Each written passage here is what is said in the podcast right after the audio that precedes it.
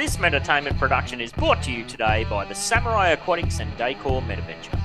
Scan that QR code or click that link in the description and dive yourself headfirst into the Samurai Aquatics Discord server to pleasure your peepers on our current and future range of outdoor decor.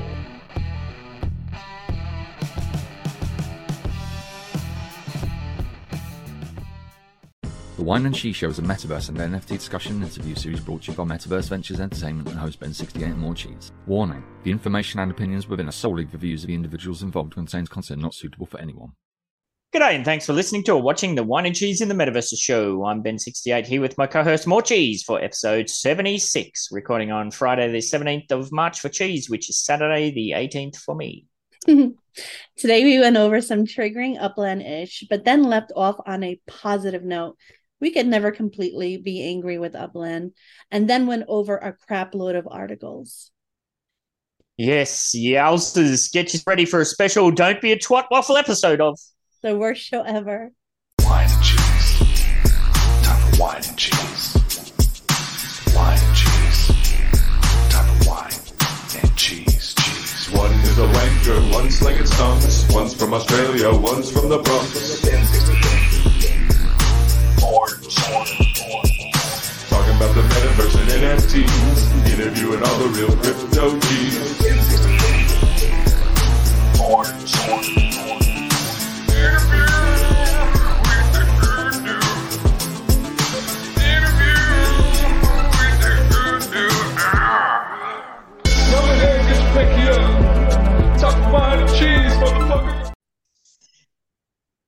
Hello and welcome to Wine and Cheese in the Metaverse show. I'm More Cheese, this is my co-host Ben68, and this is episode number 76, and Ben is either really horrified or trying not to laugh at my really bad dad joke I always do for him. When we It was bad. 76, that's the best year that's out there, Cheese. 1976, what a year that was. Oh, 79 is better. Yes, my wife would agree with you. Oh, is she the same age as me? Well, she was born in 79, yes. 79 babies. Woo! Speaking of dates, I believe you just celebrated your second year Upland anniversary. I did. I am now 2 years Upland old. So you're in your third year. Congratulations. Thanking you. 3 years.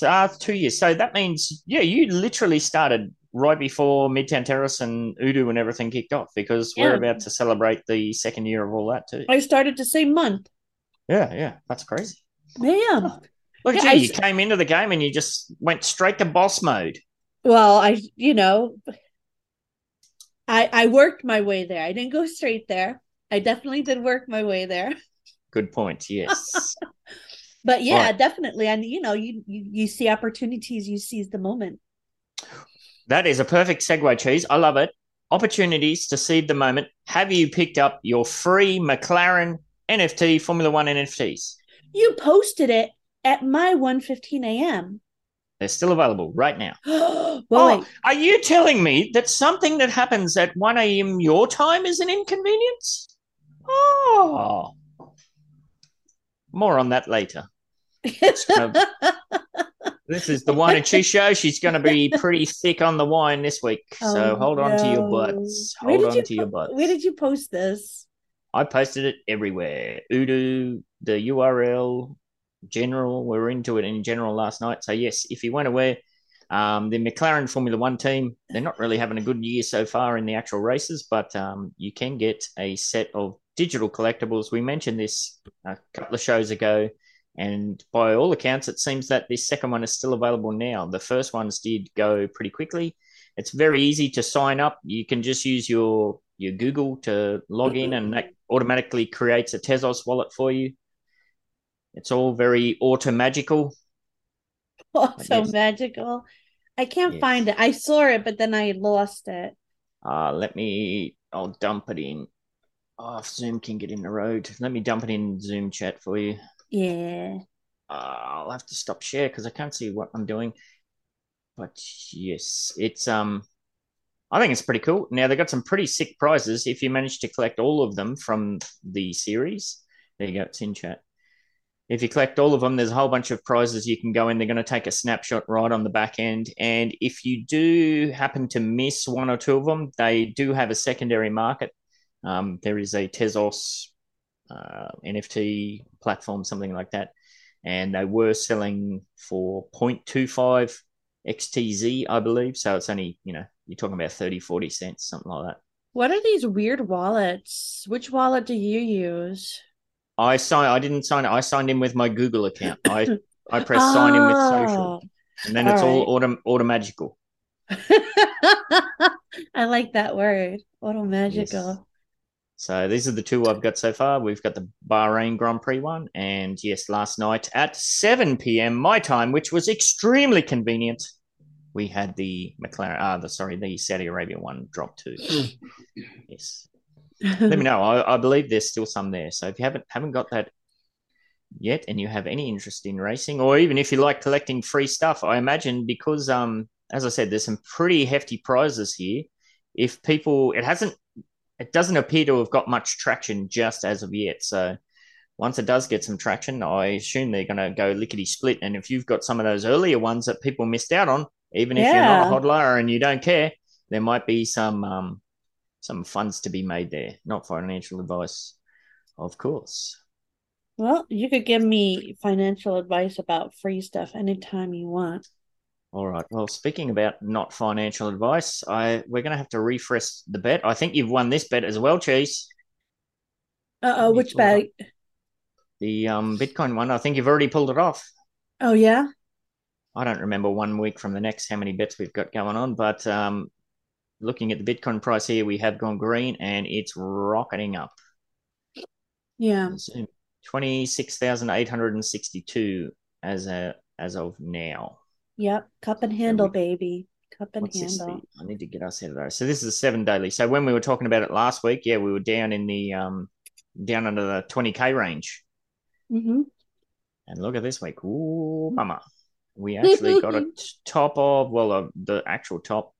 I can't read that. There's almost 27K it got to at one point. So, yes, scrolling out a bit further on the monthly chart, it's, yeah. Mm-hmm. Fill the gap, bitch. Very, very interesting.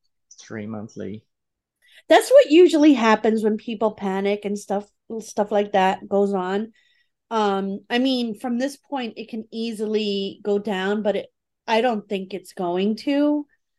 Yes. Yeah. I should have believed the cheese.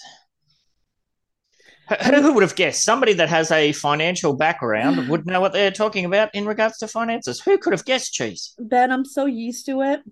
Yeah. I'm so used to it. Like, I'll be talking in an investment room and saying some good stuff, and then a guy comes along and goes to the moon, and everyone is like putting all these likes and everything. LFG, yeah, bro. Yes, no, that's the perfect fill the gap, isn't it? When you look at that, mm-hmm. Interesting. We'll have to wait and see on that. All right, what else is happening with you? You're good. What's going down? I know you had a bit of disappointment this morning. Oh, yeah. I wanted to get into that. Yeah, I was supposed to be on a Twitter Live, and I've been on Twitter Live before, especially with Zeus from Atomic Hub. This one was going to be geared towards me and Miss Teen Crypto. I was really excited to be on there with her. She's such a great talker. She really knows her stuff. And they just couldn't. I kept requesting to speak, and they weren't able to get me to go to be there as a speaker. I was able to stay there as a listener. Zoo said that this has happened to her before as well. So we'll see. The last Wednesday in March, Wax wants to have me on their space, so we'll see if I have better luck in that. The same thing, a Twitter Live thing, is it? Yeah. Scared. Yeah, well, that's like everyone says, why don't you upgrade from Zoom? And I'm like, well, we do Zoom because it's easy and it works. It works. Yeah, it really does. Yes. Well, yeah, that sucks. And hopefully they sort something out there for you. What else is happening in Cheese World? I've been walking every day to try to get my stamina up for Genesis Week. Nice. Because you know me, I don't really have that much energy, so being able to do things with the community is going to be really good and important. I just need to catch up. Not mustard. I'm not going to mustard. I'm going to catch up. Yeah, well, there's nothing. I think last time the thing that rocked you the most was all the secondhand smoke. It's a shame you can't do something about that. Yeah, that was horrible. We'll see. Yeah, I wouldn't do well in that environment. I got freaking really the fuck out. Yeah.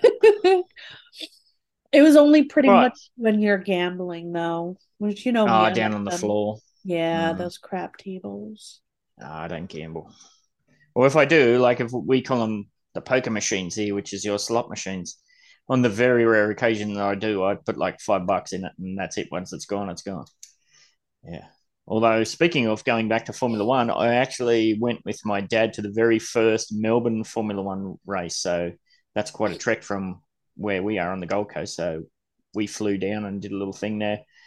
And I think there was one night there we went to the hotel we were staying in. We went to the restaurant, and it was like Dad got the bill, and he's like looking at the bill going, Jesus, we're not coming back here again. It was like the food wasn't great. Like if the food was great, you would say fair enough, but the service was shit, and they weren't even busy. The food was pretty average. So I hear it's pretty expensive in Australia. Like everything's expensive. Everything's expensive. Yeah. Yeah, so we finished up on the food, and there was a couple of poker machines, and I was like, well, you go and get a couple of drinks, and I'm just going to put some money in this. I think I put $20 in or something, and I got like 100. That's and then cool. I just started playing max bets. So I was just like, oh, whatever, I'll just blow it, because I wanted to go to bed, but I just kept winning. And he was going to get more beers, and like he's very much like me, doesn't give a shit about gambling at all.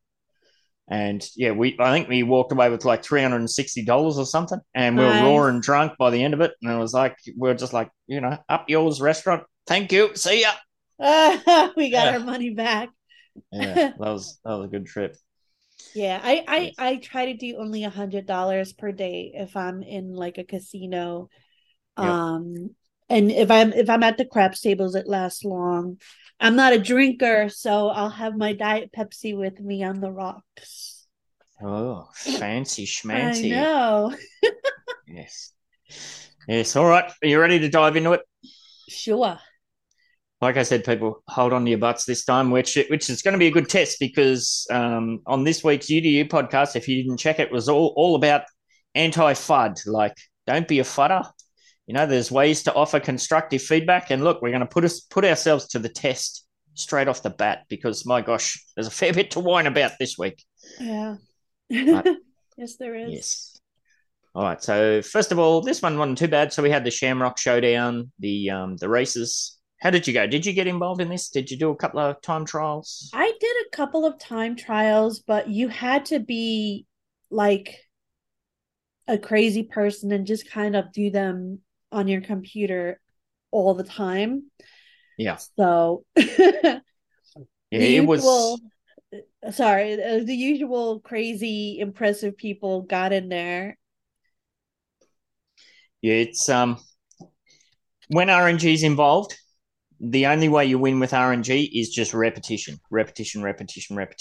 So I used to play a game called Lunar Racer. It was like a mobile racing game, and I eventually dominated all of the high scores on that, because I would just play that like a fiend. And there was certain crates that you could hit and it'd get you a nitro. Well, if you managed to get on a run, it was very rare, but every now and then you'd get all of the crates would open as a nitro. If you got that, then you're going to get the high score. But there was also some skill elements. So it was a little bit different to this Upland thing, which is pure RNG. So, but yeah, the people that put in the repetitions, they got the best times. I mean, I did a few races here. I did a few. I was running late for work like several days in a row because I was setting up races. I'd start a race, let it go, and then, you know, once the race started, I'd just start another one. So I had like, I don't know, however many cars I had, a whole bunch of races going at once. I think I managed to get to the next round in two or three of the brackets, two maybe. Oh, nice. Well, it's 2 a.m. my time. I'm not getting up at 2 a.m. You don't have to. They said if you don't have to be there to participate, which is really cool for the people, for people like you. Is it cool or is it greasy that they can just do whatever they want with your NFTs? It's cool. It's not like they're molesting them or anything. Yeah, I went on, not a rant, but I was like, hang on a minute, what's going on here? Because if they're my assets, how can they then use those to automatically set up something and play with my assets while I'm asleep in bed? Interesting. That's a good point. I want to stick my head in the sand and be ignorant. Yeah. Well, somebody pointed out, like, I forget who it was in general. They pointed out, they screenshot the point. It might have been Verntar or somebody. That basically Upland did say that in the announcement. Look, if you're not available, you will be put into the next round automatically. So basically, if you're aware of that and you read it and you got involved in it, you're kind of consenting for that to happen. The information was there, like this is what's going to happen. So that's fair enough. Yeah, I could see that. Yeah. Yes, but if you're just Joe Blow who didn't know what was happening and you were just playing around with the race, and then it starts to smell a touch greasy, just a touch. So I didn't get up at 2 a.m. Apparently, I just saw it this morning. I asked in general, how'd I go? Did I win while I was asleep at the wheel? And you did. Apparently, there was some issues where people were missing out of races. There was codes were wrong or something. So I believe it's still ongoing now as we're recording. So. Oh really? All right. Yeah. So maybe I'm out there winning a race while we're here jibber-jabbering away. Who knows? But yes, I certainly wasn't going to get up at 2 a.m. to do an RNG battle and then try to get back to sleep. So they have 30, if you get into the top 30, you get like that special one of 30 Block Explorer, right? Yeah, there's some pretty cool prizes. I mean, yeah. And like I say that I'm not going to get up at 2 a.m. to do this, but it's one of those things where if you want to get involved in these races like the URL and that's doing, if you want to get actively involved in that, you're going to have to mess up your day, because there's no way. And we know this from trying to set up things like the UDU podcast or whatever. It's it's not almost impossible. It is impossible to set a time up that's going to please every single person all of the time. So we'll just have to wait and see. But yes, not sure how I go. Good luck. Automatically generated RNG Ben68 driver. Go. See how it goes. Go speak, all right, the next, Samurai, go. Yes. The next kind of big news item that popped up through the week was this about lost property sale trees. Now, you and I got into this a bit yesterday when we're having our kind of Samurai Aquatics meeting. Yes. So New York, Chicago, and San Francisco lost property sale.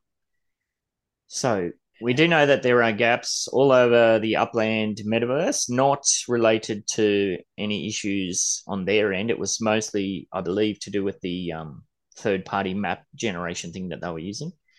So we did see Chicago had a round where thousands and thousands and thousands, tens of thousands, I believe, properties were added to Chicago.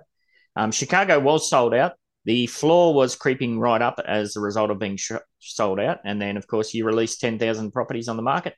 That just blows the floor out. And it has been slowly recovering, although you've got assholes like me that keep crushing the floor. I put up another 100 there yesterday. But now we're going to have, like, San Francisco's been sold out for ages. New York City, what does that mean? Does that mean all of the boroughs, only Manhattan? What does that everyone mean? Is assuming all of the boroughs because they would have specified Manhattan. Mm. So, again, you've got several sold-out areas where, there's hundreds of properties going to be listed. Yeah. We got here 331 properties in New York, 3,427 in San Francisco. Now, for San Francisco, 3,400 is better than 10,000 they did for Chicago. But It would have been better if they were mintable. In my mind, 3,000 is a lot for people to just come and just grab all at once, and it'll bring new blood into San Francisco. Like, San Francisco is basically the place where OGs go to treasure hunt and whatnot. I'm kind of disappointed that it's going to be like a value of the neighborhood, because it's like people who worked really hard to get every property or try to obtain every property in a neighborhood to create a community project or node is going to feel this. People who have just general nodes or community projects, they won't care as much because they're not as organized in a sense where it's not as exclusive as certain places are. So if there's people coming into their node, they're okay with that as long as it's sold out. I think people who will suffer would be like the UDU, places that organized more to be more exclusive and whatnot. Yeah, there's a lot to unpack there. I mean, you can't really compare San Francisco and Chicago because Chicago was massive. There's several tens of thousand properties there. So you release, you know, if you release 10,000 there, but San Francisco was tiny really in comparison. So you release 3,000 properties on that market. That is a fair chunk. Won't really impact Midtown Terrace because I had a good look around the map and I can't see any visible gaps. There may be something that popped up. So I don't know that it will impact on us as much. It's just very strange how they've gone about it. I'll pull it back up so I'm not just talking straight out of my ass. But so when each lost property becomes available, it will be sold by the Upland Bureau. So there was a lot of speculation previously. What is this Upland Bureau that's kicking out? Well, obviously, here's a good hint at least some of the coverage that's going to take on. So these properties that become available will be locked and privately minted by the Upland Bureau at their original base mint price. So you're talking, we'll stick to San Francisco so we're consistent. So in Midtown Terrace, general properties there are about the 13,000 UPEX range, something like that for a kind of large townhouse size, regular kind of property.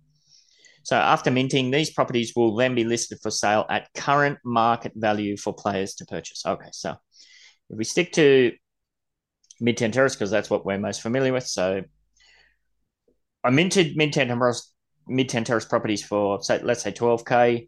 Upland Bureau is going to mint it for 12K. And then they're going to look at the floor in that neighborhood and say, okay, these properties are being sold for over $400 and around 500,000 UPEX. And that's what they're going to list the properties for? Yeah. Yep. What? And it's not stating, I know some people are saying that it's going to go into the community pool, but does it state that there? Like, is there proof of this anywhere? It's probably the mechanics behind that account. It's more that, like, as I said, I don't think this will impact on Midtown Terrace at all because I don't think there's any properties that are going to come up. But I'm just using this analogy because it's what we know. Okay. Myself and the UDU, we've invested 2 years and tens of millions of UPEX to build Midtown Terrace what it is, to get the floor where it is. It's highly exclusive, whatnot. And it's just one of, now dozens upon dozens of nodes and community projects that are all over the map that people have put in significant time, energy, resources. Many places like what we do at the UDU, we have purposely raised the floor to get it out of the hands of flippers. And now Upland is going to see what the floor price is and say 15 properties were released in Midtown Terrace.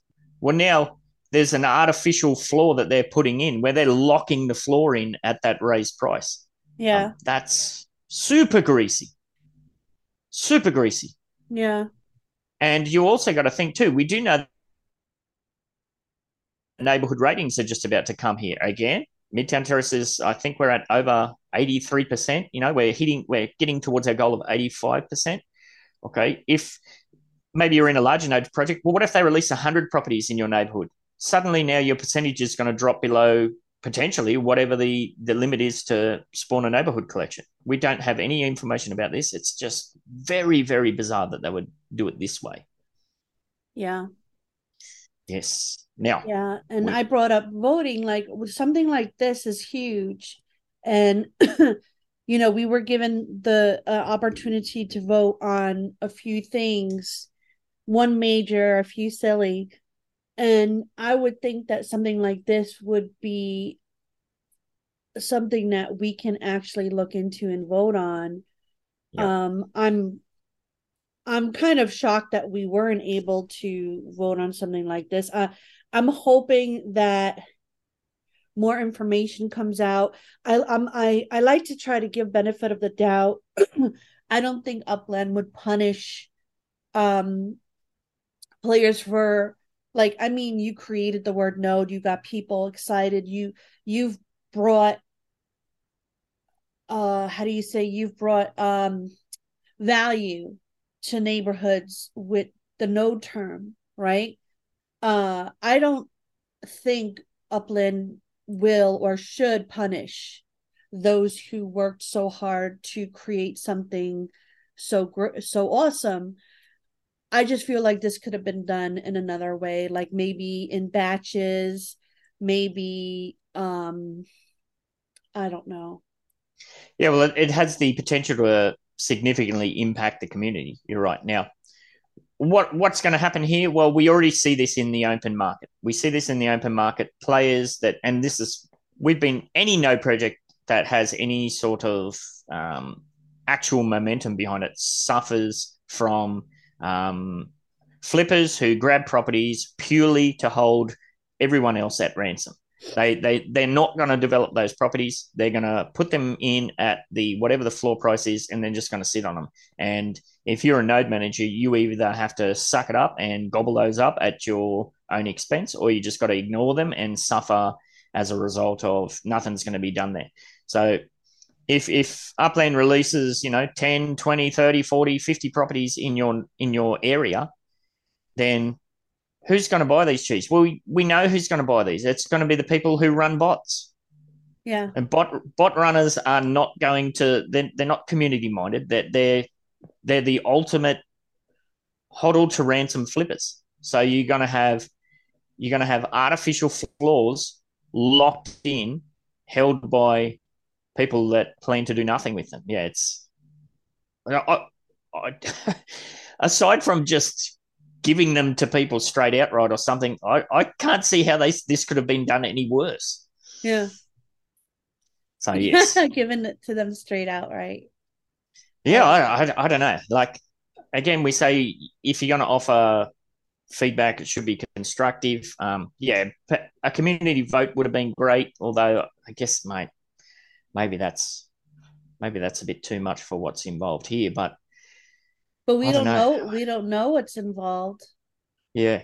I mean, on the flip side, you can't expect Upland to keep track of or know what every single property in every single area has been developed by which groups and who, and you can't expect them to know that. So they have to have some mechanism to be able to get these properties.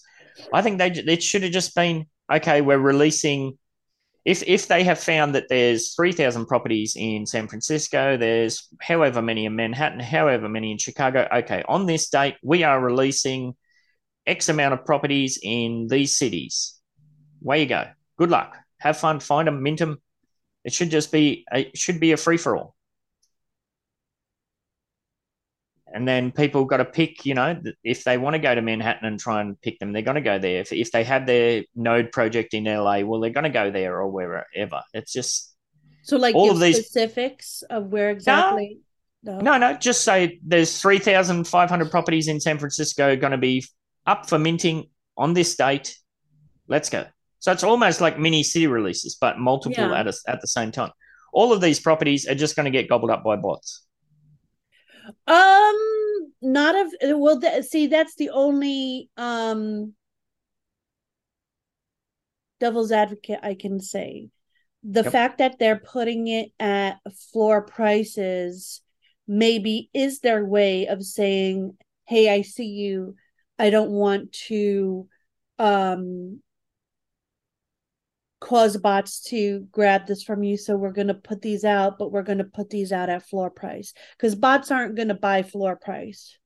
Yeah, not in heavily inflated areas, for example, Midtown Terrace, etc. Yeah. That's a good point. Yep, I'll take that on board. Yeah.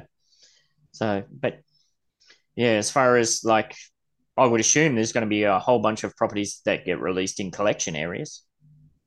True. And if the floor there isn't too high, I'm sure they're going to get gobbled up. But yeah, I think that's a very good point that I hadn't considered. Yeah. But regardless, you're going to have, if you like your node in Bronxdale, like imagine there's 15 properties get released in Bronxdale.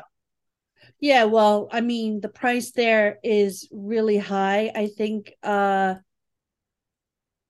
lowest is $79, yep. But they're going by UPX price. I think over 100K or something, isn't it? Well, maybe more. The lowest UPX price? Yep. I think it's $999,000. Damn, you've been busy.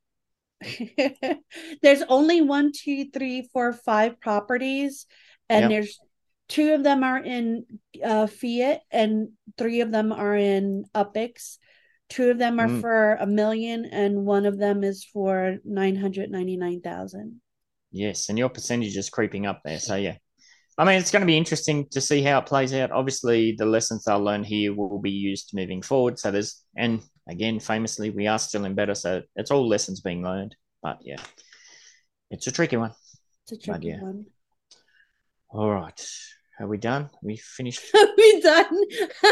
Show over? We have a lot more time then. All right. We got to fluff this out a bit. Or lucky we got a whole bunch of stuff organized. We're organized. So we're organized. So we did have the St. Patrick's Day Block Explorer sale. Now, this triggered me big time. I'm in my 4th year of raging about this. Yeah. Nobody gives a shit, geez. Nobody cares. Well, this Upland is a charity. Head office, what's going on? Is this a charity? Look at these times.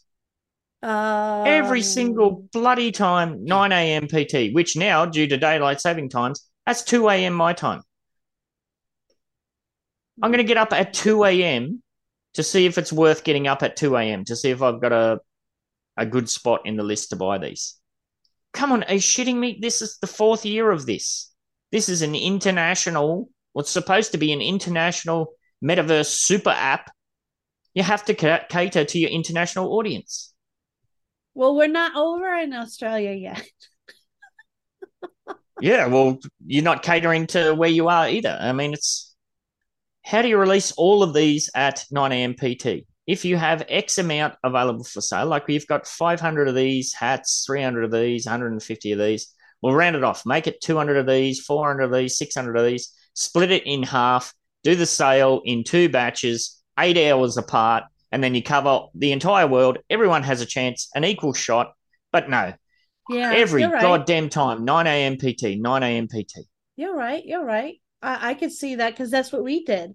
We split it into 3 to make it even more convenient for everybody. I know I'm flogging a dead horse and I just get myself worked. Yeah. For no reason. But it's supposed to be, like I said, an international super app. Yeah. The world ain't goddamn 9 a.m. PT. So, yes, I wasn't going to get up at 2 a.m. to see if I had a chance to get one of these. So by the time I did get up at 4 a.m. to do this show, the 3-leaf clovers were sold out. The rainbow was sold out. And I think there was 50 hats left. So I did manage to get myself a hat. I totally forgot about it. Yeah, well, I thought it was. You've got no excuse. I have no excuse. I thought it was tomorrow. No, I don't know. If you have a quick look, there might be some available. No, I think when I looked, I just looked to see. I'm like, uh-oh, this was today. Yeah, so I don't know. I mean, what do we have to do? I've whinged about this internally. I've whinged about this, repeatedly. Twitter, anywhere I can have a wine cheese. I've been one of my ass off. in my fourth year, and they say, yeah, that's a really great idea. We're definitely going to look into that. And nothing ever changes. It's the same bloody thing.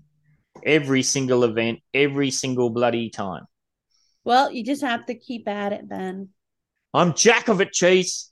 I'm going to flip the goddamn table. It's emotional damage, Cheese.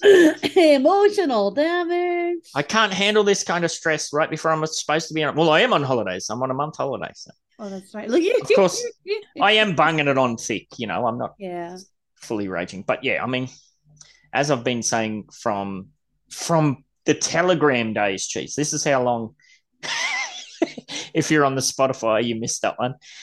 Cheese has a very special cup. What does it say on it? Don't be a twat waffle. No, yeah, don't be a twat waffle. I am in full twat waffle mode. Yes. I've been whining about this since the Telegram days. Oh, my God. Can that be a challenge? Like, what? Ben, like they tag you. So people send out a tweet and tag Ben and say, don't be a twat waffle. But what are you going to give them as a prize? Well, we'll put, since I'm not I'm going on holiday, sister. This is all you. No, I know. I'll put everyone who does it. You have to tag Ben.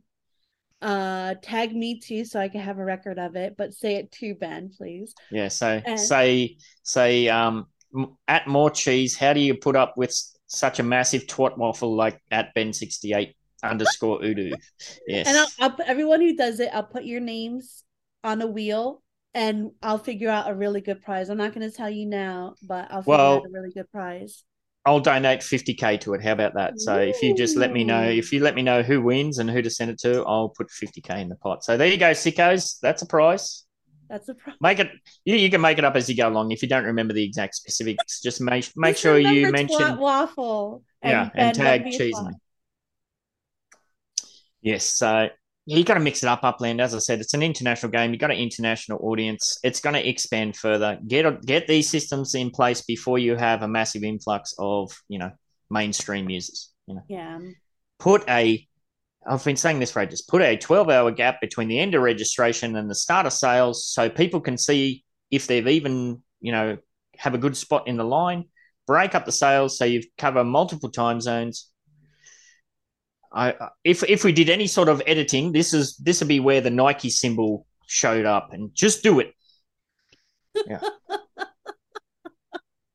Just freaking do it. Your excuses have worn thin.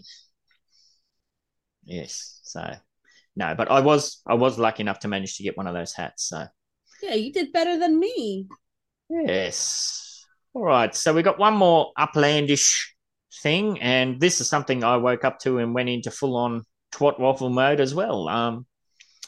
Now we did see the gigafactories and some whole bunch of stuff got released. We had structure ornaments, applications for showrooms and factories get opened up. Where you've gone? You've disappeared.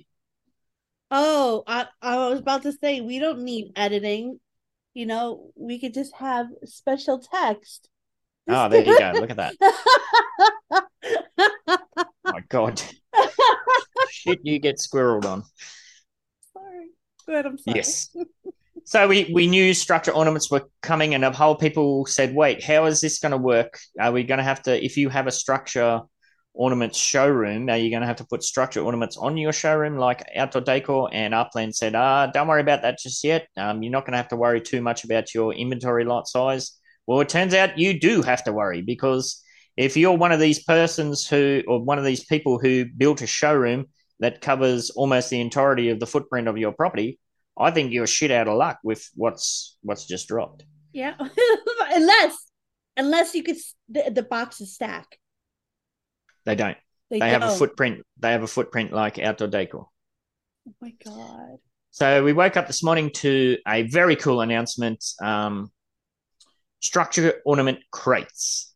So we were wondering how they were going to do this, and this is a pretty cool system. I like this system. So, if you're a person who produces structure ornaments, like you're making them, like after they come out of your factory, they're going to be all crated up, ready to go. That's cool. That's a cool concept. That is. I love that. Yeah, it makes sense. Each box, I don't know if you can see it on the top there. It's stamped with the name of the structure ornament that's on there. That's hella cool. However, like I said, and she likes it when I say however, she's constantly making fun of me. However, yes, these little crates, they do have a footprint. They need to be put on your property. So if you built your factory or your showroom that takes up the entirety of the footprint, I don't know where you're going to be putting these crates. Bend over, I'll show you. Buy me dinner and drinks first. Yes. So what does this actually mean? So we were wondering how this was going to all go down. So basically... yeah, I'm still confused. Yeah, I'm not going to get in it. There is the link in the description for this this community post from Upland. So basically how it's going to work is that, yeah, if you are a structure metaverse, how am I going to say this? Structure ornaments manufacturer, you know, it's going to be the exact same as outdoor decor. You're going to have to, like what DTech's doing now, you know, you create your structure ornaments in Blender to specifications that Upland give you. You have to do all the whiz-bang stuff, pulling your hair out, doing all the baking and all that stuff that I don't understand. You then submit that to Upland via a structured process. They will offer you feedback if changes need to be made, yada, yada, yada. They approve that. You'll get a Spark hours, however many Spark hours it takes. You're going to build that in your little factory, and it's going to, instead of like outdoor decor where it spits out the items and we have to put those on the factory, it's going to spit them out in crates. And then eventually you're going to have to transport those crates via your pickup truck, via your semi-trailer to your showroom. Those crates will have to go on your showroom inventory lot to be put up for sale in your showroom. Now, one issue with this, you won't be able to actually, like, the outdoor decor is so awesome where you could see what it will look like before you purchase it in the lot. Yes. Now, there's no real way for people to see this in action before they purchase it. Like, how is it going to look? It's just going to be a bunch of box. I hope they don't change outdoor decor to be similar to this. I don't think so. They might, but who knows? Yeah. Well, the only way you're not going to be able to see it, like it looks really good. Like if you go to 30 Aqua Vista Way, Midtown Terrace, you'll see from the aerial shot, I am just an absolute freak for organising the outdoor decor. It looks amazing. You did a great job. If I do speak for myself, it looks pretty freaking cool. Yeah. But yeah. The only way you'll be able to see this for the structure ornaments is to click on the shop now, and you'll be able to see it in the UI. You'll be able to see what it is. All right. So that's good. Yeah. All right. Yeah. Okay. So that all makes sense. Okay. So, but we already have tens of thousands of structure ornaments in the community. How many structure ornaments do you own, Cheese? I own almost 300. I don't own that many, but I do own a lot. I had to look around. They put all of mine on my properties in Midtown Terrace. Yeah. Why? Well, so what Cheese is talking about there is, so they've created this structure ornament system after the fact. So then they have to go and backtrack and say, okay, so every single individual structure ornament has to have its own crate that it's being stored in when it's not being used on your property to decorate your property. Okay.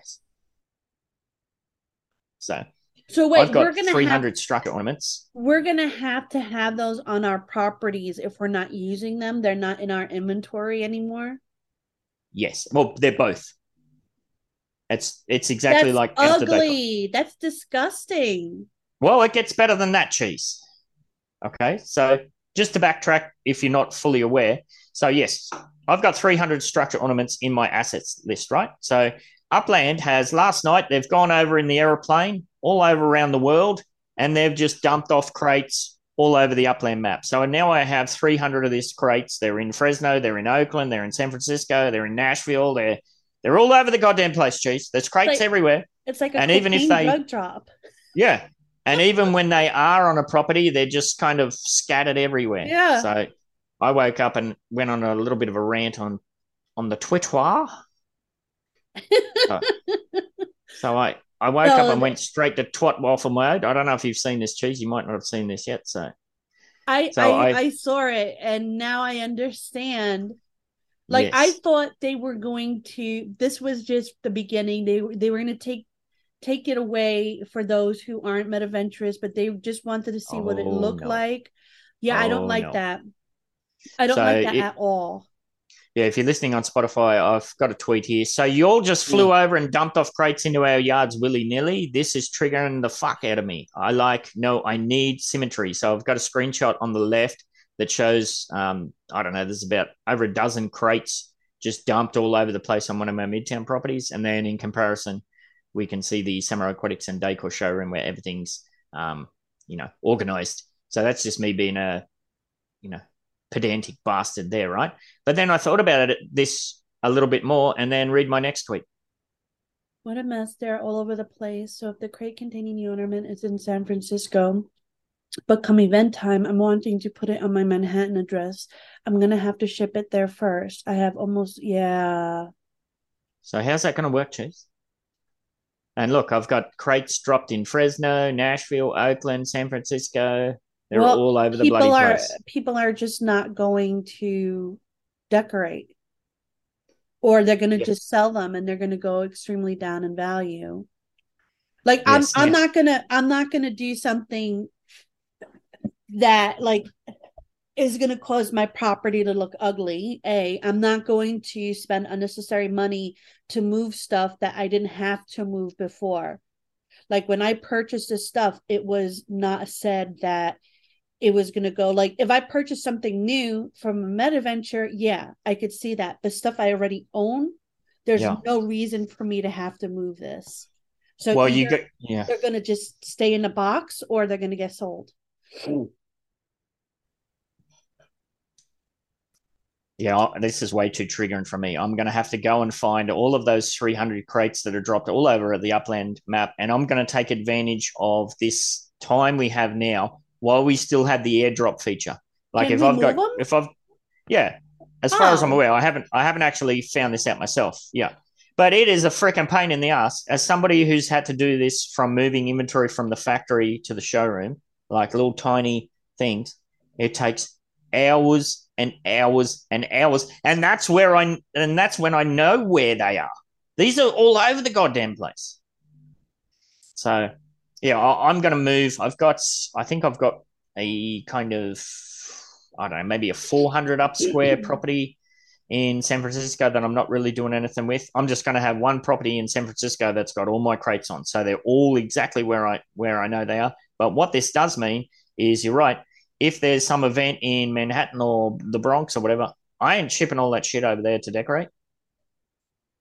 So no. That's a little bit disappointing. The thing is, like, I tried to click on them on my space. And, like, the outdoor decor, the cars, everything, you can click on it and move it. I'm not able to click on it. Oh, you mean when you go arrange decor? Well, like... Like usually you're able to click on the item, like whether it's a tree or a car or what have you, or those little mosaic pieces. And it says, it pulls it up right away and it says, do you want to move? Oh, you might have to do the workaround like what we do on mobile. So don't click on the item, click on the property.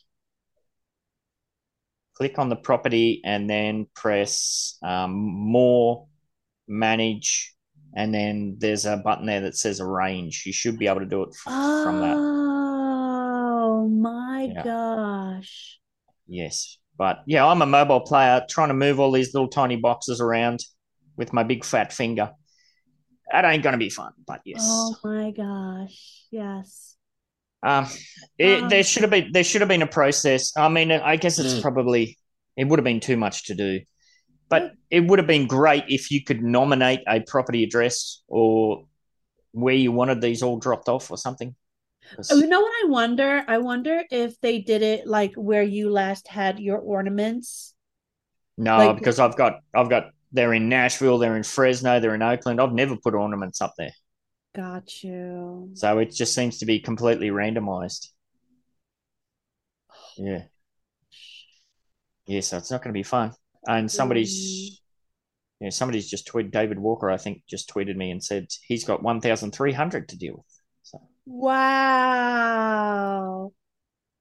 Man, I feel for you, David. Oh, yes, he's, holy moly. I'll bring this up. That's too funny. Yeah, so it's going to be a hell of a lot of work. So I feel for you, DW. Have a look at this, cheese. If you thought I was triggered looking up my lot, look at this. Whoa! Oh, boy.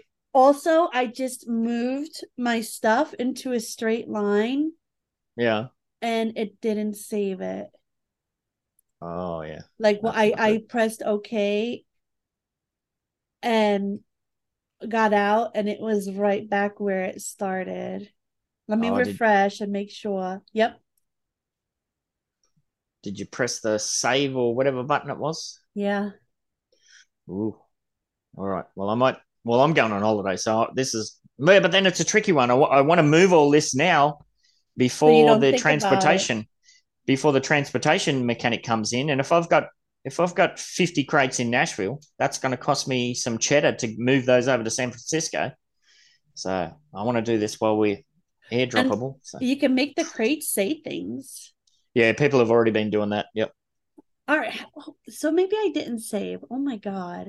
Expect some giant dicks on properties in the shape of, made out of crates. It's going to happen. Someone's going to do it. The maturity level of the Upland community isn't, the highest at times. They brought the globe back. Yes, that was an announcement they made too. All right. Yes. So, yeah, I think it's probably... one of those things that had to happen, but yeah, this is going to take hours and hours and hours. And I think some people will just say, put their arms up in the air and go, too hard basket, and just wherever they are, that's where they're going to stay. So. Oh, now I can click on it. Yes. All right. Well, before you get too squirreled into that. That's cool. I just needed to refresh. Sorry, Upland. Let's continue on. So, yeah, how they could have done this better. I mean, yeah, it would have been great to be able to nominate a property where they all got dropped off on, but I understand the logistics behind trying to manage that would have been a nightmare as well. So, yes. I mean, like to put some positive spin on this, like it's exciting. New things are happening.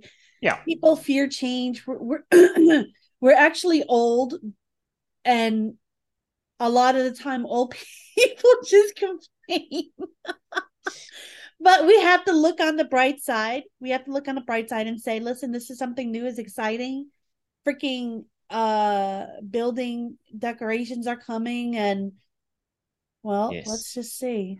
Yeah, well, I just had, when I wake up this morning, my showroom that I got put up by the UCC, that was to apply for a structure ornaments showroom. I'm not doing manufacturing for that, but I am applying for a showroom. Now, I did buy a property in Diamond Heights that did have a pretty large footprint on it.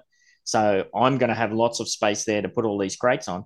But yeah, I feel for the people who went, okay, we don't need inventory lots. So they put the maximum size showroom they could on their property and they don't have an inventory space. I think they're going to be shit out of luck. Yeah. I don't know. Maybe there's some secondary thing. I don't know, but I think they're fucked. Well, speaking of Spark services, yes. I just found out yesterday. I was yesterday years old when I found out that UPX Spark Exchange actually has a Connect API thing to deposit UPX directly into their thing without using burners. Oh, that's cool. I was like, yeah. Wow. So it's an escrow system. I think when Mossy first approached me about getting that set up in Midtown Terrace, I think that was what he was talking about early on. I didn't really understand what he was talking about at the time. I was just like, yeah, man, happy to help out however we can. So, yeah, that's cool. Yeah, that's pretty amazing. Like, it's convenient. Yes. Somebody, I think it was Mesme, contacted me yesterday to ask who I do all my stuff with. And I said, look, I just stick with the UCC. because, you know, they offer a premium service in my eyes. Like, I have customized contracts with that team. I just set and forget. I don't have to do anything really. So yeah, it's great. I think they both each have something for everyone. The UCC, I agree with you, is very personalized, and you and I do stuff with them mostly exclusively, but at the same time, the Spark Exchange is something for the everyday person who is like, just has a build or two, who just wants to get something knocked out. If you're a big node and you want to set and forget, UCC is great. If you're the everyday, just regular builder, then a Spark Exchange. I think everything has a place for everything.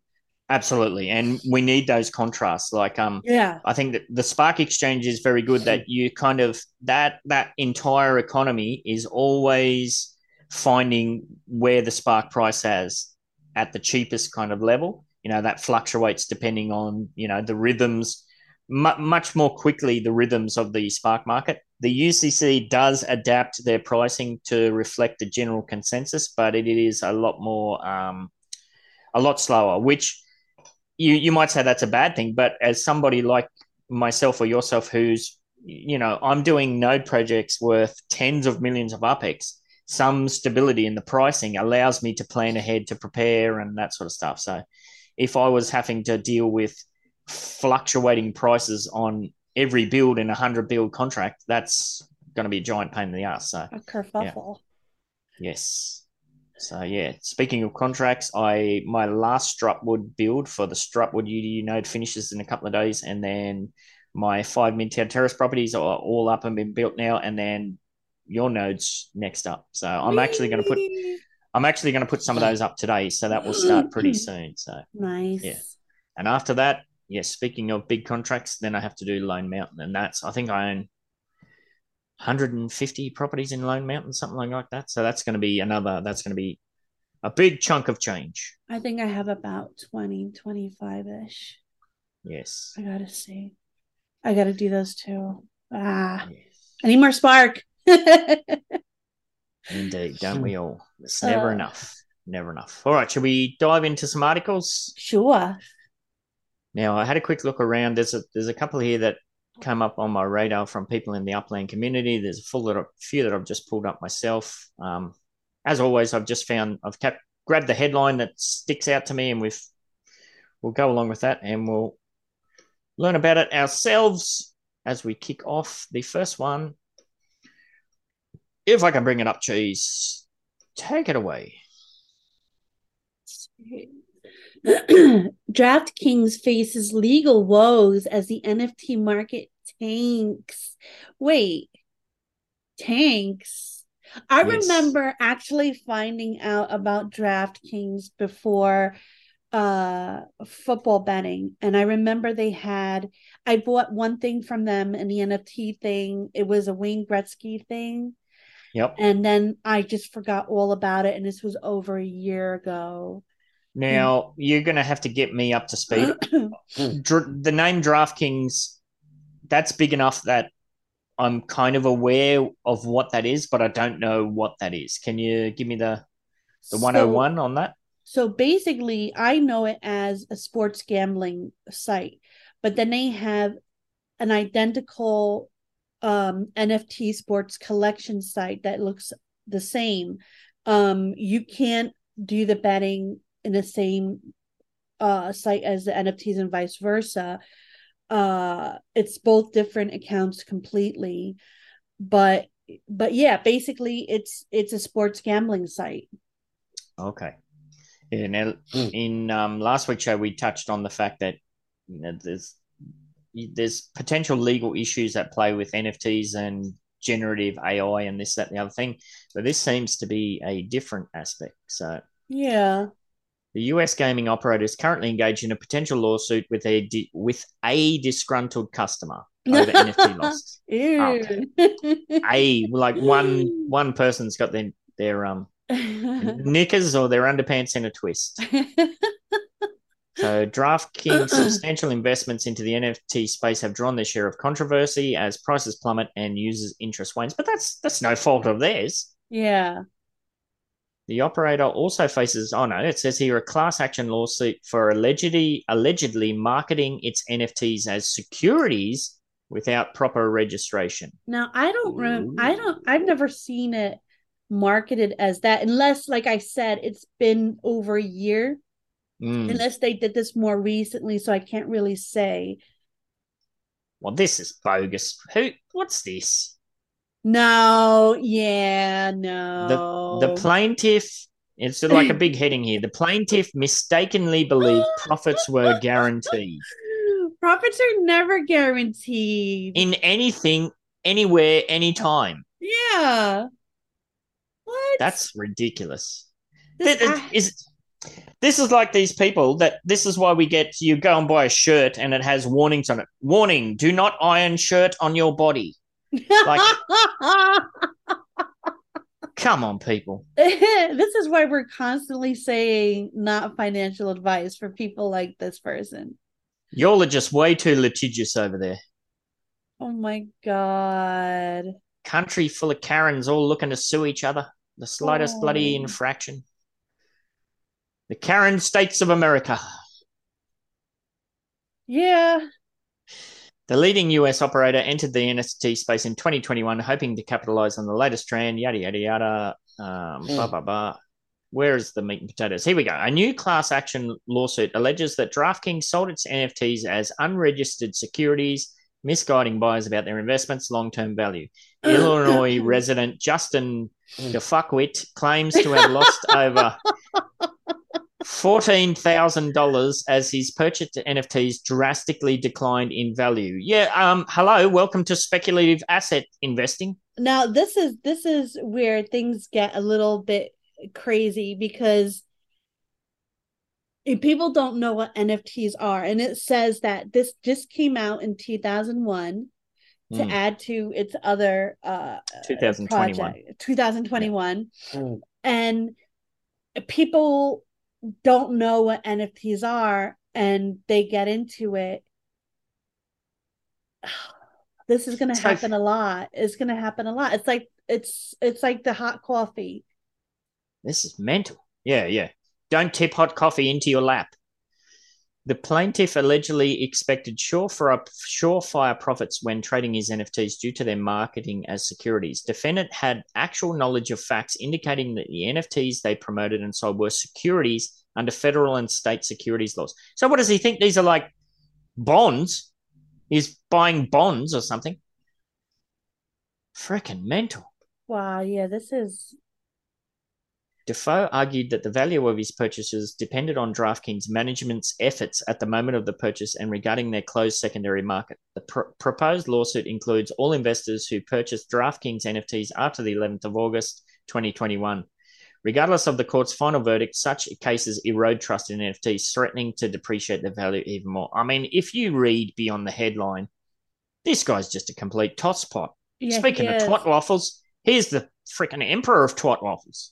Now they said even though the court's final verdict, meaning that the court ruled against this guy. I don't think it's happened yet. Yeah.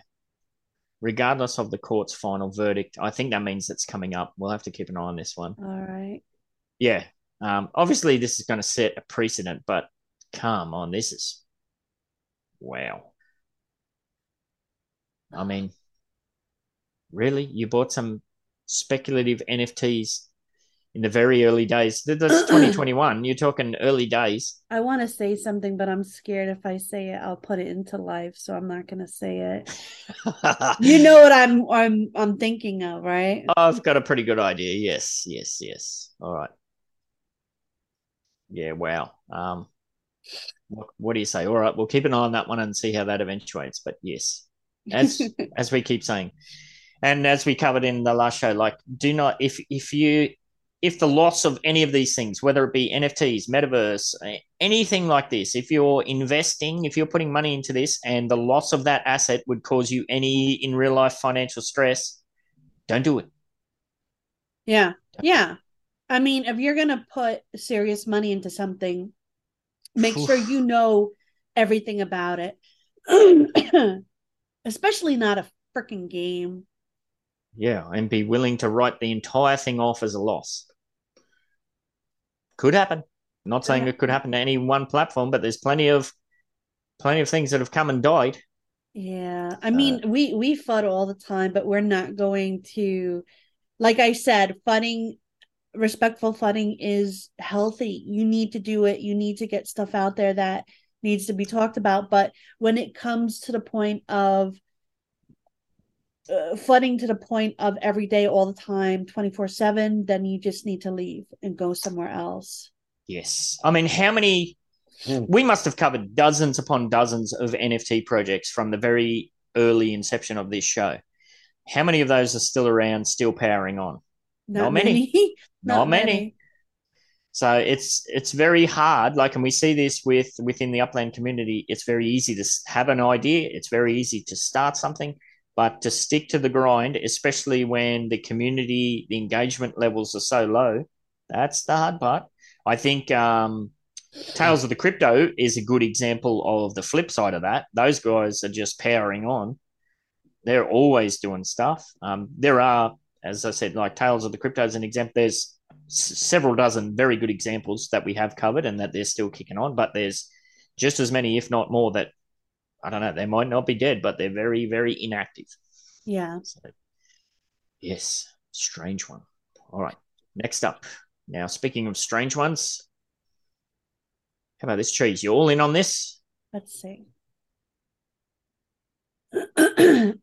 Microsoft is testing a built-in crypto wallet in Microsoft Edge. So it'll be kind of like Brave, but for Microsoft Edge.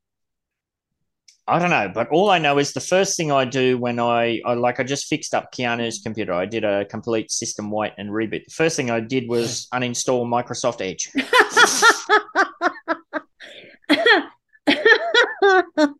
There's some things I actually use Edge for. So I use Chrome for my everyday things. I use Brave for Upland, and then I use Edge for any links that I click because it's not connected. I didn't connect any of the passwords to my other stuff. Mm. So I use it as kind of like a safety clicker almost. Oh, well, maybe I'm being a bit harsh to jump to judgment here, but yeah, I looked at this and just laughed. I'm like, well, who cares? Does anybody still use Edge? It's like, don't tell me you still got Explorer up as well, do you? No, I hate Explorer, and I dislike Firefox, but to be fair to Firefox, I haven't used it recently, and I heard that it's gotten a lot better. Mm. Yes, interesting. Not browser advice. Not browser financial advice. Yes, well, we have talked about how, and we just saw this with the McLaren F1. Like, if you follow that through to claim those NFTs, it automatically creates you a Tezos wallet. Like you've been saying for ages, I don't want to have 50,000 wallets. You go into every shop and they've got their own wallet. Maybe this is the start of what's to come as far as some kind of central wallet-y system. I don't know, because if you go to Brave, there's like a bat wallet there, bats. Mm-hmm. Yes. Microsoft is working on non-custodial built-in Ethereum crypto wallet for Microsoft Edge to allow users to send and receive crypto and NFTs. Public keys can be shared with others to receive payments, while private keys should be kept secret and yada, yada, yada. Yes. Okay. So it's a Ethereum wallet. Don't we have enough of those already? Yeah, we do. Like, are they offering anything to kind of incentivize people to use it? It is not yet rolling out to insiders, and it's most likely only available to Microsoft Edge dev channel, blah, blah, blah. This is a non-custodial wallet, meaning you are in complete control of your funds, yada, yada, yada. We will not have access, yes, as a tester, blah, blah, blah, blah, blah. Leaping Computer tested the new feature, and during onboarding, testers are asked to generate a password, a 12-word phrase. Yeah, that's all standard stuff. After finishing the onboarding process, the wallet generates an Ethereum address. Yeah, we know all about that. Blah, blah, blah, blah, blah. Why would we do this? What's the difference? Testers can set their default crypto wallet to the built-in Edge one or an extension wallet. Blah, blah, blah. I don't know. I'm not seeing anything, Chase. Oh, hang on. Microsoft has partnered with Consensys to offer a built-in cryptocurrency swap feature between Ethereum, DAI stablecoin, Uniswap, USD Coin, and Tether Coin. I mean, I can do all this on my MetaMask, unless people are scared of MetaMask and they just want to use this. Like, yeah, most of the decent crypto wallets, the hot wallets nowadays, they have some kind of feature like that. The Middle East, we encourage you. I don't know. That just seems. Unless maybe this is being set up as a foundationary piece to something else, hopefully bigger, better, that they're working on. Maybe. Hopefully, because if it's just another bloody wallet, who gives a shit? Keep this in our back pockets. Yes. So that one didn't really excite us, but I think this next one might. Cheese. Have a look at the tab. You get a little preview up there. What do you think that's going to be? PS4. What do you think? What's your speculation? PS4 is going blockchain? Almost. PS4 testing cross-platform NFT in games. What do you think? Excited? I don't know. Like, I know consoles do cross-platform with computers, but what do they mean by cross-platform NFT? Well, dive in. Sony Interactive Entertainment has been toying with PlayStation NFTs for a while, but a newly discovered patent reveals an interesting new approach to NFTs in games, like cross-platform transfers and trades. The patent... Yes. Oh, go ahead. I was just going to give you a break and take over. The patent is the first to be identified by Segment Next. A user can find a unique NFT in a game. That asset is then used across multiple platforms. Sony wants NFT owners to also use it in other games. So that's pretty cool. I mean, wow. We've talked about guns and skins and whatnot. So, yeah, that the next part says a unique skin which only one gamer group can find is a simple script that has a hypothetical scenario of Sony. They will own its NFT and use the skin in other games and, or this article is written horribly. Sony offers several other scenarios such as where one player becomes the first to take action against a boss, then the right to use the weapon in other games. My God, this article is written horribly. But basically, yeah. Wow. Being able to use NFT-based items through multiple different Sony games or even cross-platform situations. This is all right. So this is going to be very difficult because, like, you have one game that has certain graphics and what it's what it uses, and then you have another game. Like, is the NFT, how is it going to transfer? Well, this is what that whole standards thing that Upland's working in collaboration with Decentraland and all those other partners, where they're trying to set standards for things like animals with that whole species.io. So that's where that kind of stuff is going to be very important. Ooh. Yeah.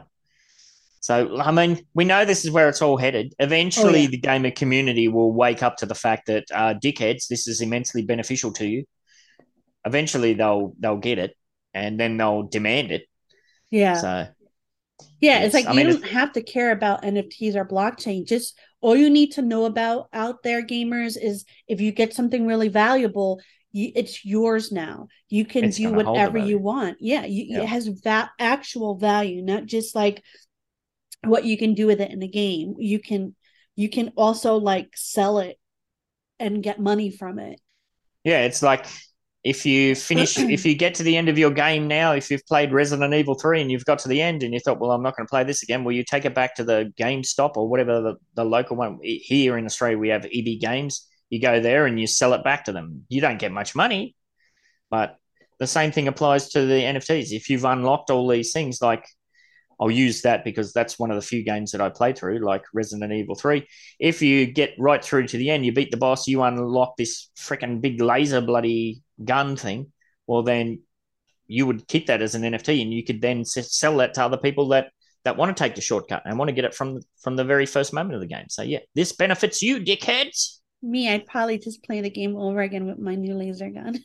Yes, I did several times. Yay. Many times over. That's one of the few games that has ever really, really hooked me in deeply, where I downloaded and printed out, you know, player-made instruction manuals and walkthroughs and stayed up till God knows whatever AMs. That's the Ben. That's the Ben I want to know. That was Ben with no children and very few responsibilities in Japan. So, yes. Oh. Speaking of cost of living in Australia, the cost of living in Japan, which blows people's mind, my salary was 3 times what it is now. The cost of living was half, if not more. So, yeah, which people think, you know, obviously if you live in central Tokyo, like in the main area, it's going to be expensive as hell, but if you're just a regular dude living in Japan, it's cheap as hell. Although I did have a kind of job that paid more money than the regular dude on the street too, so that's a little bit different.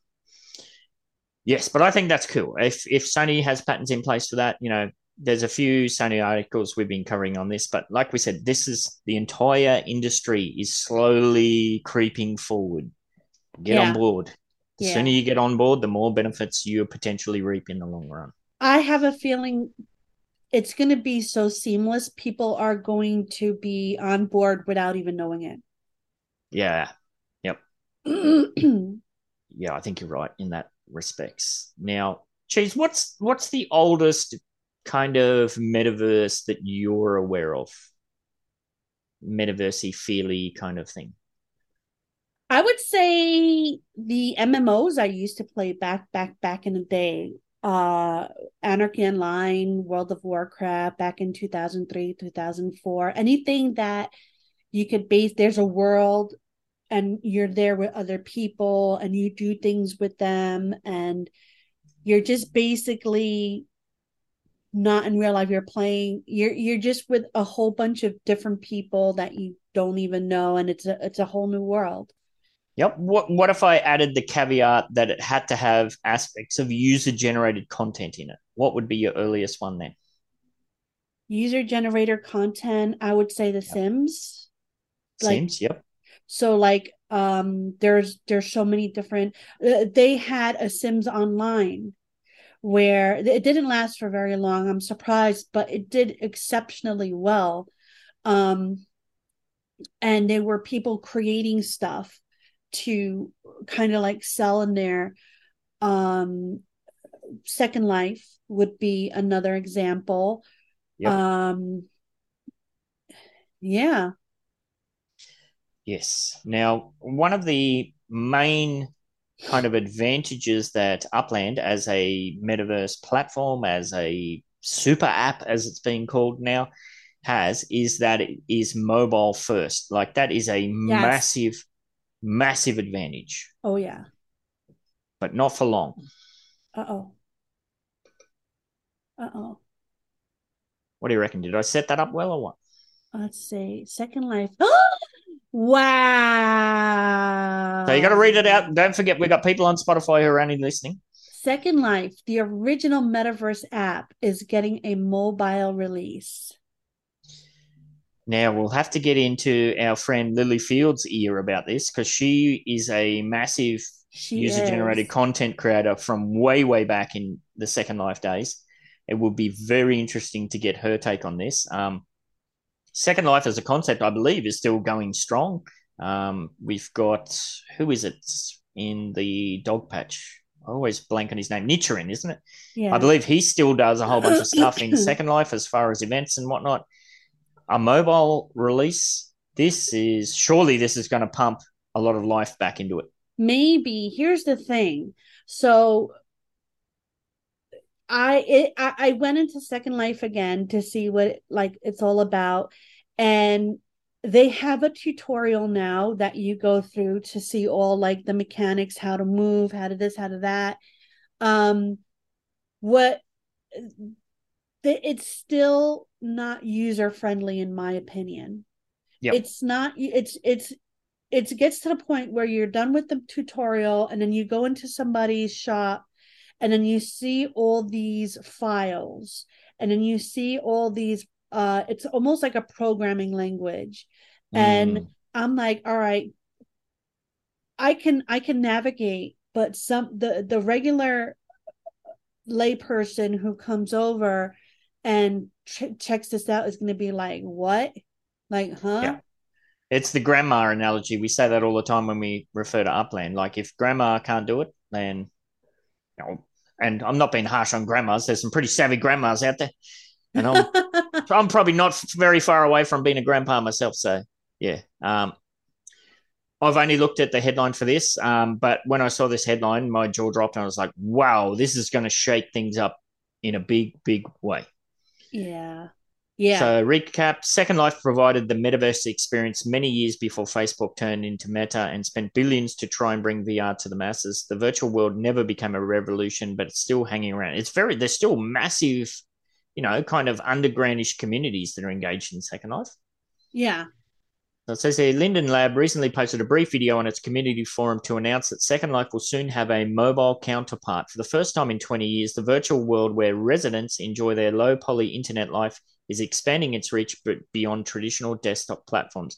So I guess this is kind of going to be very spatial-ish. We know you can do spatial on mobile.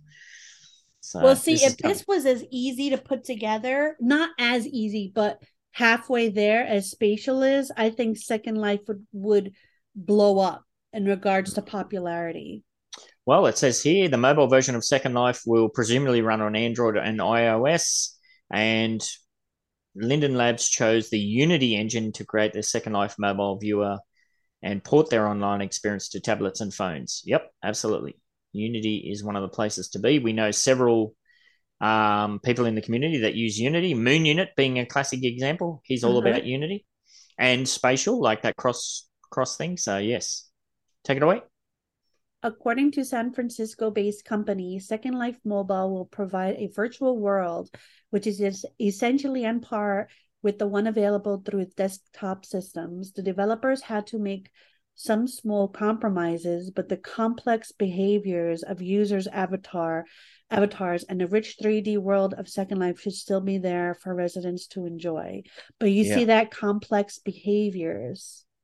That's referring to the avatars, though. Like what you're talking about there with buying from files and that's going to have to be greatly simplified in the UI for mobile. So, I don't know. I think this is going to be pretty big, Cheese. Yeah, if they make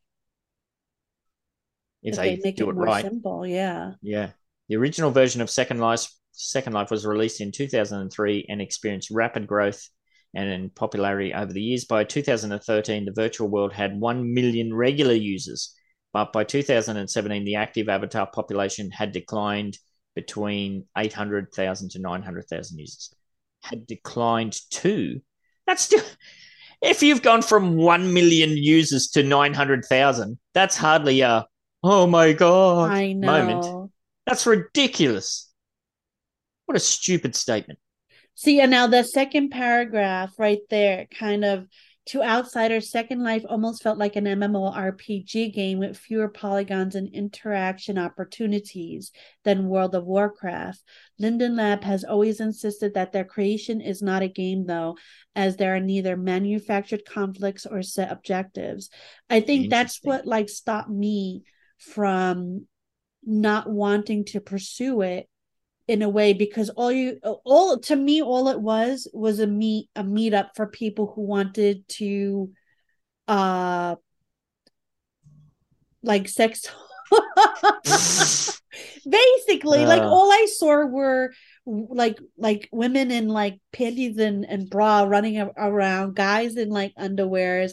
I mean, to be fair, it was a long time because I was heavily into Anarchy Online in 2003, 2004, and I was trying everything like EVE Online, WoW. I tried this, and back then to me it was just silly, but it might be a lot better now. Interesting. So it says here, for quite some time Second Life was hyped so much that people started spending enormous amounts of real money to purchase virtual properties in fictional Linden dollars. Okay, so they started clubs. They started clubs, and this one person's had this really huge freaking club, and he sold it for quite a lot of money. I think. Like, yeah. Oh, yeah. Well, and we talked about this with that whole lawsuit, with the DraftKings lawsuit. Now, if you bought some of this stuff way back in the day and you held on to it, this might be about to pump your bags big time. Oh, yeah. Oh, yeah.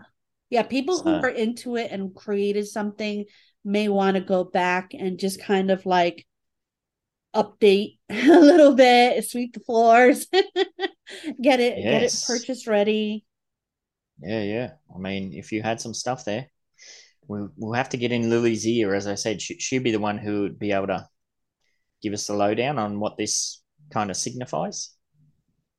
So it'll be very interesting to see indeed. All right, one more to touch on cheese, I think. Now, this is one I said, I believe it was Desjack shared this in Upland General, not last night. It might have been the night before, or maybe it was last night. I don't know. I was raging about something.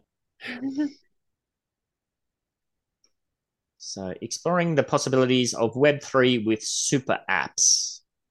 Okay, now the reason that I've got this one up is because it does go into details about Upland.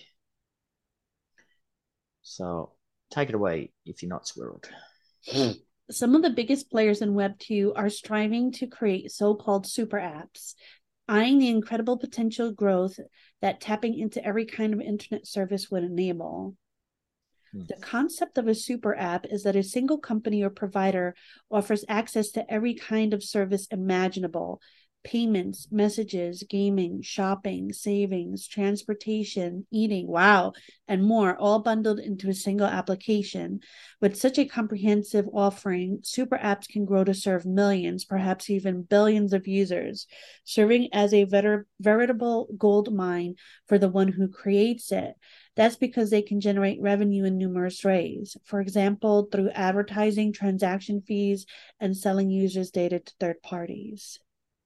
Yes. Leading by example is China, home to the original super apps WeChat and Alipay.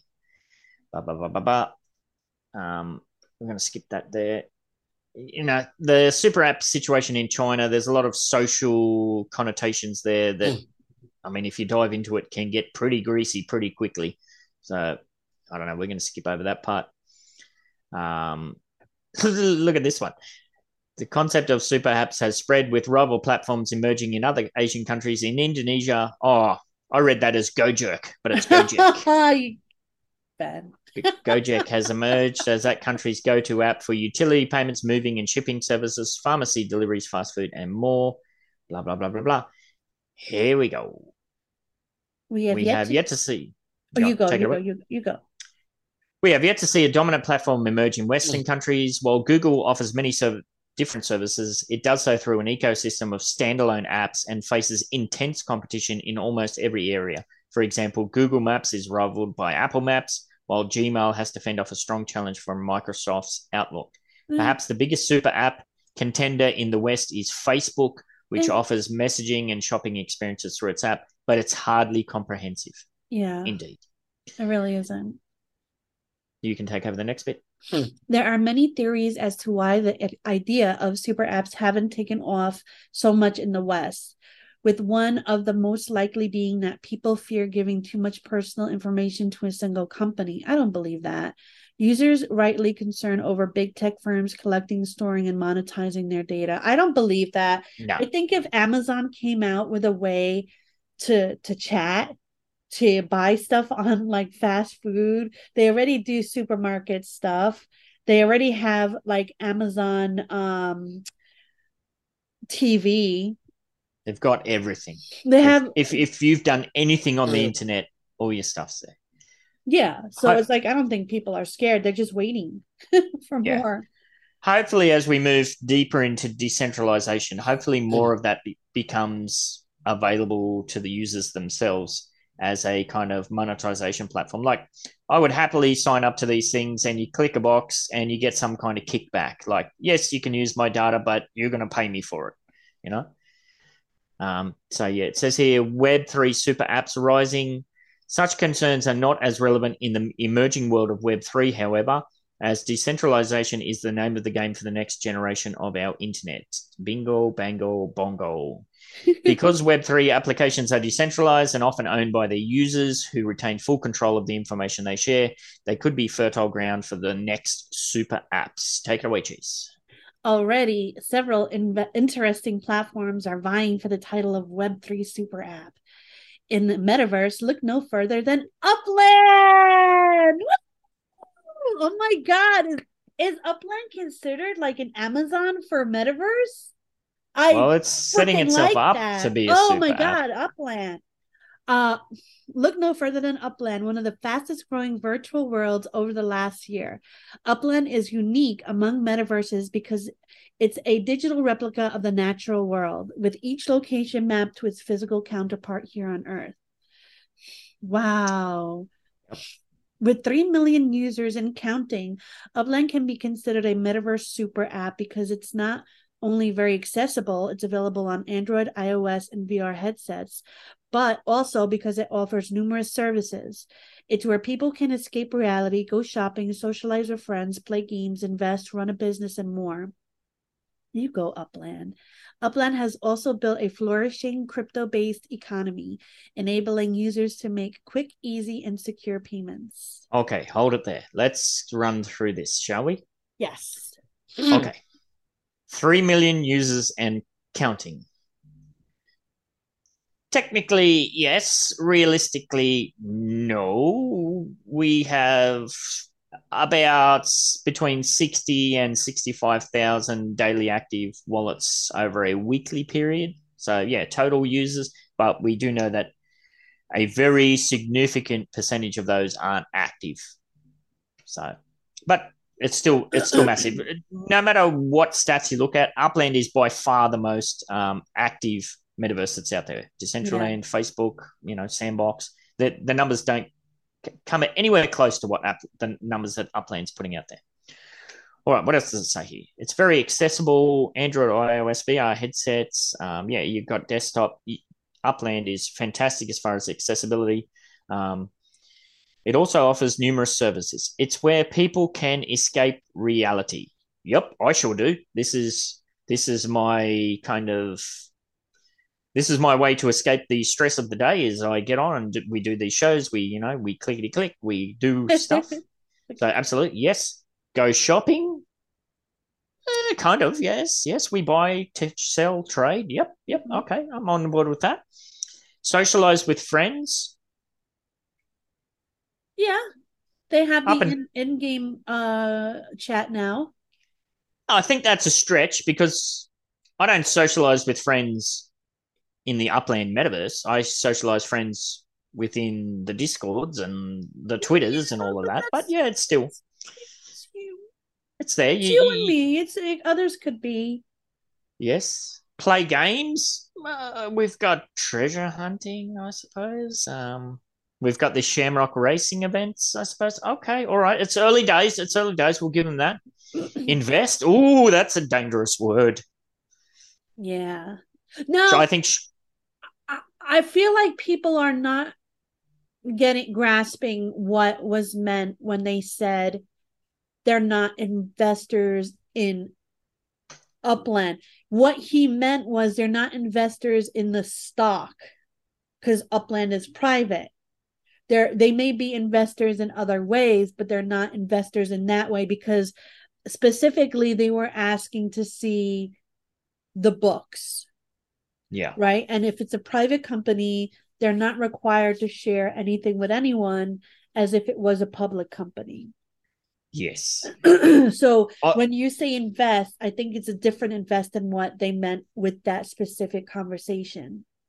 I really liked Shaktalan's take on this, where when I was talking about this in the UDU podcast, she kind of mentioned, well, the investment side can also be your time. Like, how much time and energy have I invested into this? Fucking shitloads. Oh, yeah.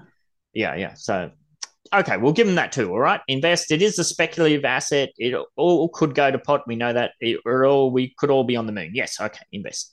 Run a business. Yep, okay, yep. It's still very heavily gatekeeped at present, but yep, we can definitely run a business. Sure. Upland has also built a flourishing crypto-based economy.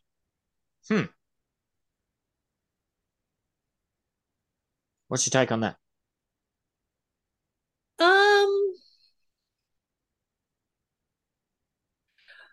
That's using the word that I think they're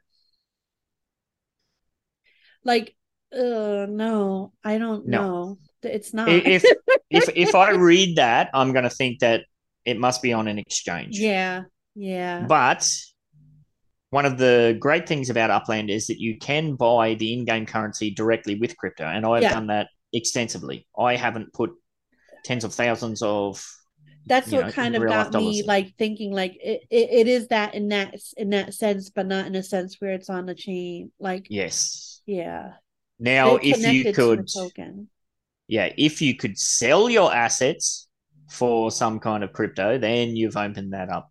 Yeah. You know, you're not selling the UPX if you could sell your assets. Now, we do know that the portal's coming for, the Ethereum portal. So maybe that's where it kind of... Okay, so the seeds for that are there. All the seeds are there. We're just kind of... It's early days. So I think we will get there. And Upland users... now this is where it gets greasy. Dive into that next paragraph. Upland users are free to start their businesses on the platform because it's decentralized. They're free to pursue any idea they might have. What? Selling digital arts, different types of content, monetizing games. Upland users are free to start their businesses on the platform. No, they're not.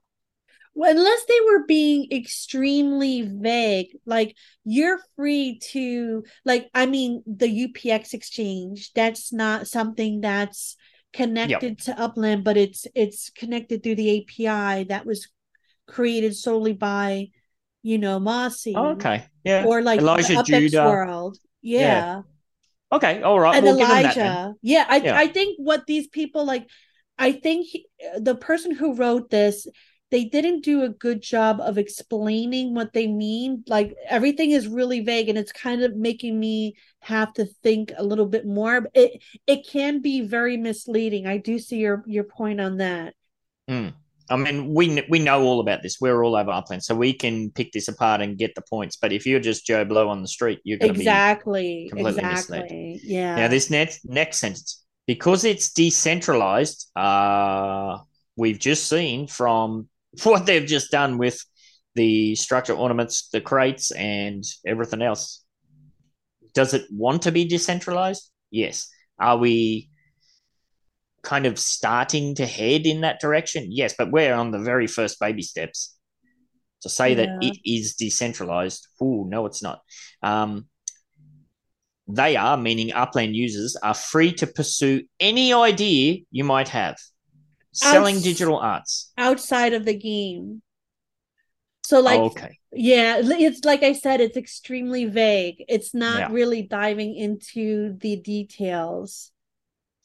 Yes, because if you're talking about the in-game business opportunities, technically anyone is available to apply for the business, but that is heavily gatekept. Yeah. And once you are accepted, there are very, not strict, but there are very clear guidelines on what you can and cannot do. And even then you have to submit an approval process. Some items will get rejected because they don't meet whatever standards or who knows what. So that's I think being very loosey-goosey with the terminology. Very loosey-goosey. I think they're pointing to more so level 2 projects. Yeah, that attach to Upland but aren't quite in Upland. Or it's pointing to the future where we all want this to end up. We want anybody to be able to start anybody and everybody should be able to start an outdoor decor business.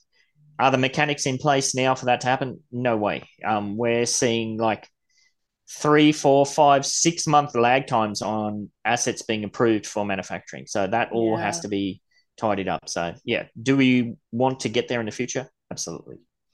So yes, Yeah, so I think there's a lot of good stuff in this article. It's just, that some of these ideas needed to be fleshed out a bit more with a bit more context. And what else does it say? Elsewhere in Web3, we have the budding financial super app Omni, which bills itself as a full-service self-custody Web3 wallet that enables users to manage their digital assets in one place with support for staking and other DeFi services. It's available on Android and iOS. It's easy to understand user interface. Makes managing their crypto portfolio simply. Yeah, that's cool. Now, if we can get something like that combined within Upland, then you're talking, that's the goal. Like you've always talked about, like go to a McDonald's restaurant in Upland, do some clickety-clacking, next minute, ding, ding, here's your order at the door. You've paid for all of that internally.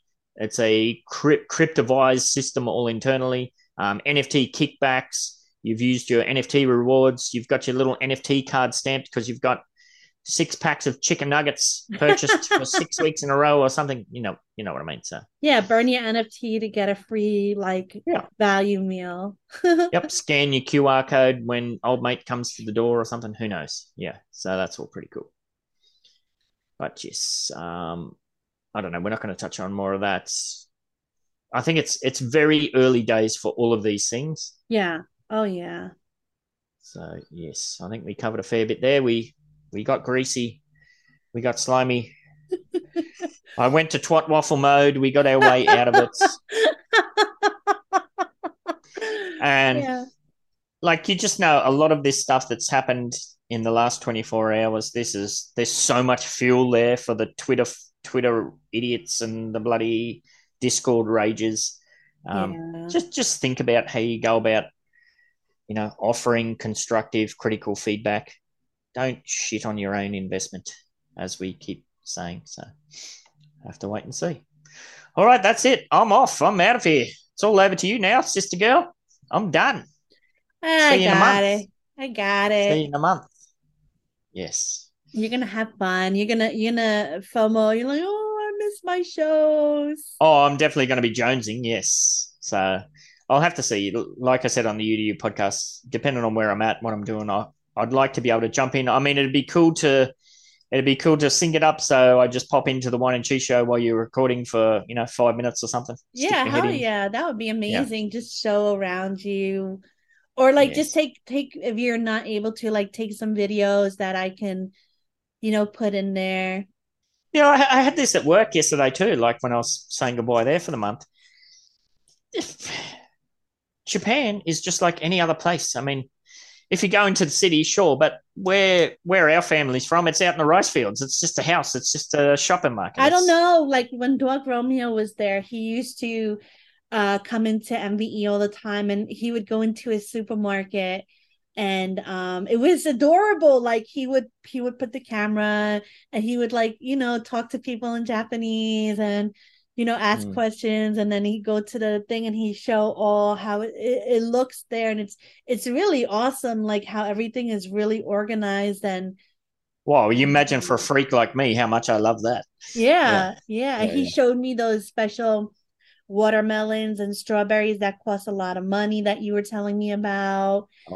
He showed us like this big bowl of Kit Kats that they have all the different flavors for. Yes. All right. We'll see how we go. No promises, but we'll see what we can wrangle together. All right. Cool. All right. On that note, send us out. Yes. Don't forget to do the little challenge. Tag More Cheese and myself on the Twitter. Twat waffle. Hashtag twat waffle. Don't be a twat waffle. Or no, what was it? Ben68 is a massive twat waffle. I don't know. That however you want to write it. Yes, 50K from me, and Cheese will throw in something as well. Ben, have a great vacation. We'll see you in a month, if not for a few drop-ins. Stay fresh, cheesy bags. Come here, get picky up. Talk about cheese, motherfucker. Come here, get picky up. Come here, get picky up. Come here, get picky up. Talk wine and cheese, motherfucker. Go ahead, get your pinky up. Go ahead, get your pinky up. You lit fire, samurai. Riding on the dingo, flying through the sky. Cheese in the house, get off your drive. Hit you with the hairbrush, hit you with the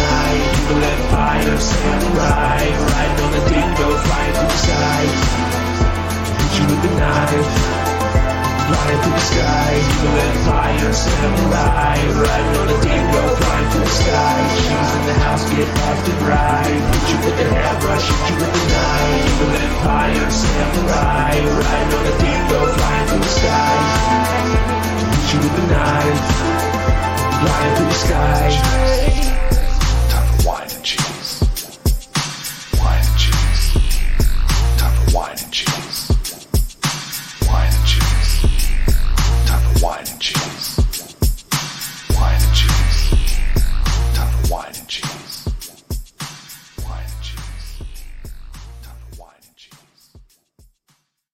Are you looking for some of that quality outdoor decor,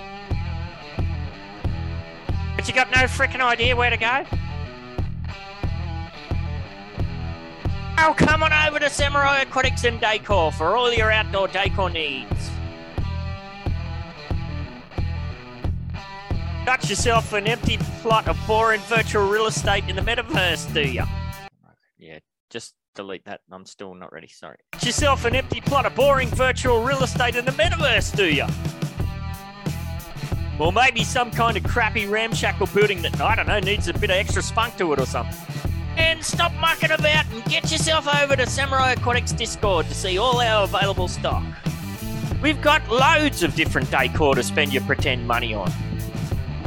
We've got saunas to fire you up and ice baths to chew you the fudge out. Literally stock coming out of our ears. Grills, swings, seating and more. So much more. And if we don't got it, give us a buzz and we could probably make it. Get yourself on over to Samurai Aquatics at 30 Aqua Vista Way in Midtown Terrace, San Francisco, lickety split, and gorge yourself on outdoor decor.